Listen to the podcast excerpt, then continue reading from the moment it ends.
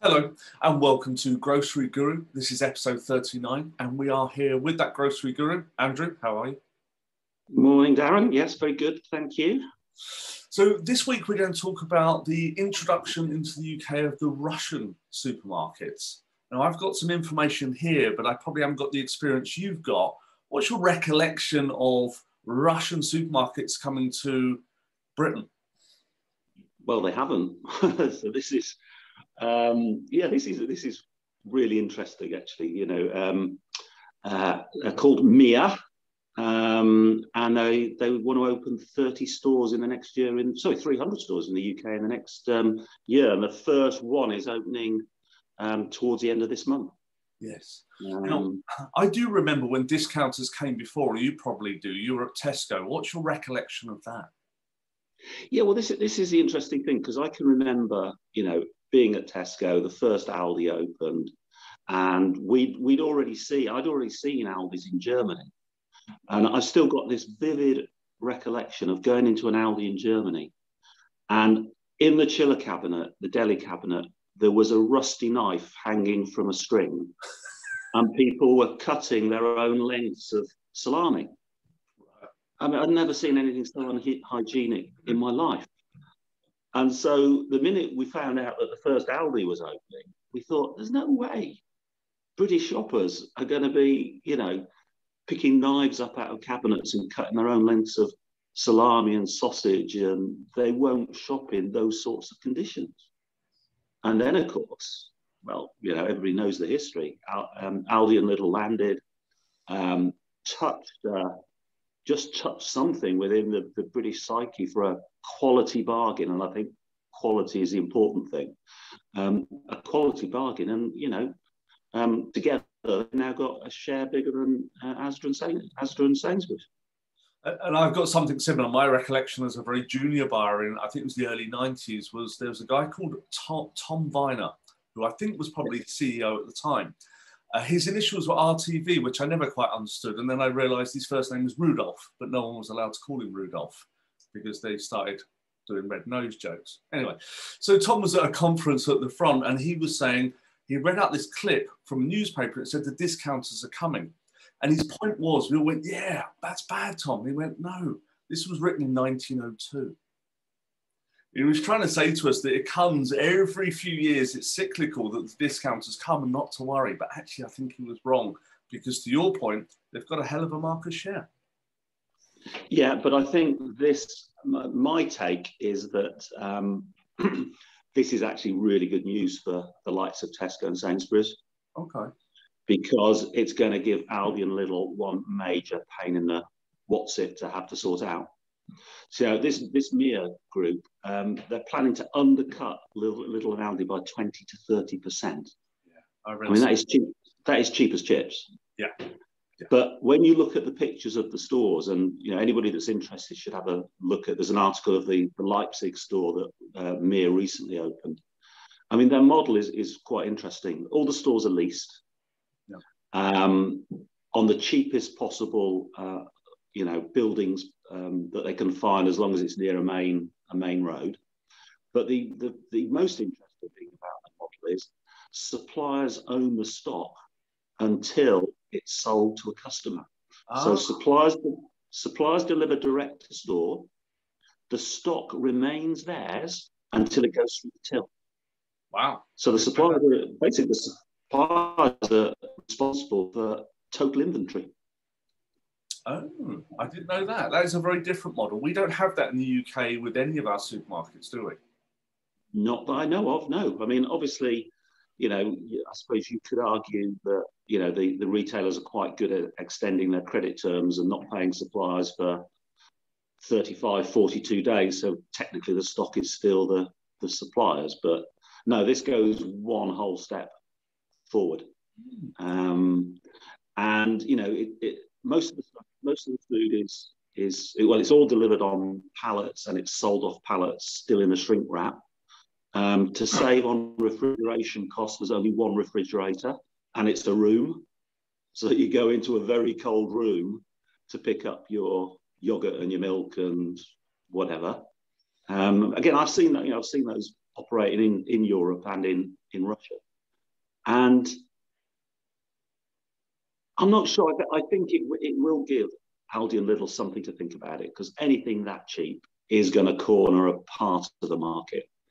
Yes. And you know, you only have to go around the UK post pandemic, and there's whatever the government's levelling up agenda is, if anybody, if anybody actually understands what, what that means, there's some serious areas of deprivation um, around the country. Um, and I think if this Mere group targets those towns, you know, the, the, the, really marginalised coastal towns and some of the old industrial towns in the, the north and the Midlands and maybe the southwestern Wales, um, they will they will get a market.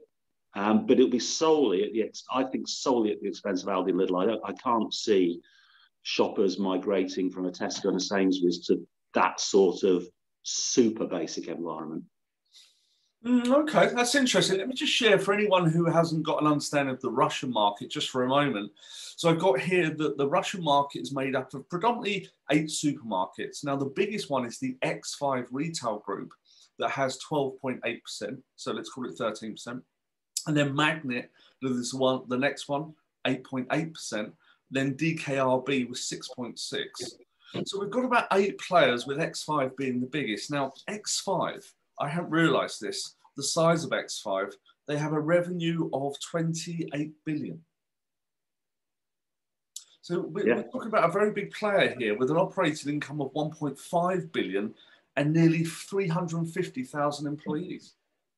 Yeah, but I think this this this Mere group is interesting because obviously they are you know they're, they're Siberian um, you know, uh, which is, you know, Russia in the refrigerator. Um, it's not like it's Moscow or St. Petersburg. Um, yeah, this is, this is a Siberian retailer. And, you know, we should probably um, uh, steer away from any cult- cultural um, uh, humor. But when you look at their corporate website, I mean, it is very compare the meerkat um, you know, the, the, the, the, it's been translated from the Russian and it doesn't quite translate to perfect English. And it, it's, well, I had a bit of a giggle, but I probably shouldn't be allowed to say that. Um, but look, you know, they clearly operate on zero cost. I mean, each of the stores is going, only going to have eight members of staff. Three wow. filling the store, three filling the store, and four on checkouts. Um, completely stripped down um, but you know they're operating all across Eastern Europe, um, and they're now in Germany. Yeah. And you know they obviously see the UK as an opportunity. I think the first store is Preston. That's right. Um, and do you think that this is the start of other supermarket brands coming over, trying their hand in the UK market? We'll wait and see. Um, so I, you know, I, I, do think back to, you know, as we said right at the start of this, and Aldi coming and everybody fobbed them off. Yeah. Oh, it's not going to work. Hard discount isn't right for the UK. And, you know, we now eat our words 15 or 15, 20 years later. Um, so never say never. Um, if they're determined enough, and the model is sufficiently different, it's not like they're using a standard retail model and just hacking prices because anybody can do that and become massively unprofitable in the process. Yeah. But you know, if they've got a model where you know that they're effectively holding no stock, um, and you know, there's no customer service. There's they, they, they make a point, a bit almost Ryanairish. There is no customer service number, desk, or email. you want to you, you want to complain? Tough. Um, let me just share a little bit more about these X5 guys because they're the ones I think we really need to be worried about. And I'll tell you why. So I'm looking here and they have now launched Pay with a Glance biometrics at the checkout. it's just unbelievable. Now, what comes across from X5 is they are hugely innovative. 15,000 stores, okay, a lot of stores, of course. They seem to turn around their business in 2015 and became the market leader and are on a trajectory to absolutely dominate like Tesco. So that's really, really good. And then we talked about the subleasing. um, here. These guys are doing it. It's, I think it's what happened in 2015 that really turned these guys around. But the bit that really impressed me is they sort of held a, a Russian version of Dragon's Den. And they invited a lot of um, small businesses to come along, 800 startups. And they've started working with a whole bunch on new innovations that no one's ever seen before. So it's a little bit like Tesco's Red Door. Yeah, I think these guys are ahead. They actually started it three years ago. Yeah. They yeah. across the very respected, innovative business. Yeah, but um, you know, having having worked in or visited Russia a few times over the last ten years, it, it is um, it's still well, I don't know.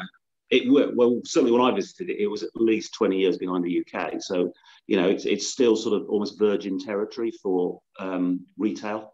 Right. So you know, any anybody that's a good player such as obviously X5R, I think they will make hay for quite a long time.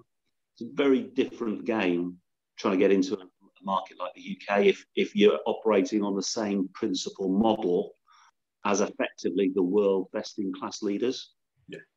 Yeah, I get it. Um, and what you said is they're bringing in a different model, which might take its market share and it might take it from Aldi and Lidl. So, if we roll forward five years, do you think Aldi and Lidl, what they've lost a couple of points between them to Russian supermarkets like me? No, I, I think um, yeah, yeah, they, will probably have 150 stores, 200 stores, um, but they'll they'll just steal it away from you know. Uh, corner shops, market stalls, um, freezer shops. There's still lots of those sort of, you know, our version of hard discounters. Yeah. Um, I think they'll probably steal them from them because, you know, the the business model the business model gives them an advantage over those more traditionally run hard discount stores. Okay. So, um, so some of those freezer centres that we've seen, like um, Iceland, have a big freezer centre. I've forgotten the format. And Farmfoods, they might be stealing from those. Yeah, there's Farmfoods. There's a whole raft of small, semi-independent, you know, quasi-hard discounters, and then you've you've got, you know, you've got market stores. You've got, you know, the vans that drive around offering cheap meat and vegetables and frozen stuff. I can see them stealing that. Whether it's enough for them to show on Kantar as a serious player, I'll, I'll, I'll, I'll, put my money on the line and say no. I don't think, I don't think I'll have more than one percent share. I, I, I think I'll have less than one percent share in five years' time. Okay. Okay. All right. Fair enough. Fair enough. Okay. So we're talking about Russian supermarkets. We've got the big one X5 followed by Magnit and then DKRB. They're entering the UK market. Our grocery guru thinks they'll have less than 1%. Um, we'll wait and see. Andrew, what's in our five take years, yeah. in five years? What's our takeaway before we leave you? Well, as I said, um, whilst I've just made the prediction of you know this mere group having less than one percent share in five years' time, it is worth you know keeping an eye on them. I think have a have a look at their website. You know, if you're anywhere near Preston um, in the next few weeks, I think it would be fun to pop in and see what it's like. Um, because if I'm wrong, then you do need to take, you know, you, will need to take notice of them. All right. Andrew, we'll let you get back to your Friday. Thank you very much, and we'll see you next week. Cheers. Take care. Bye.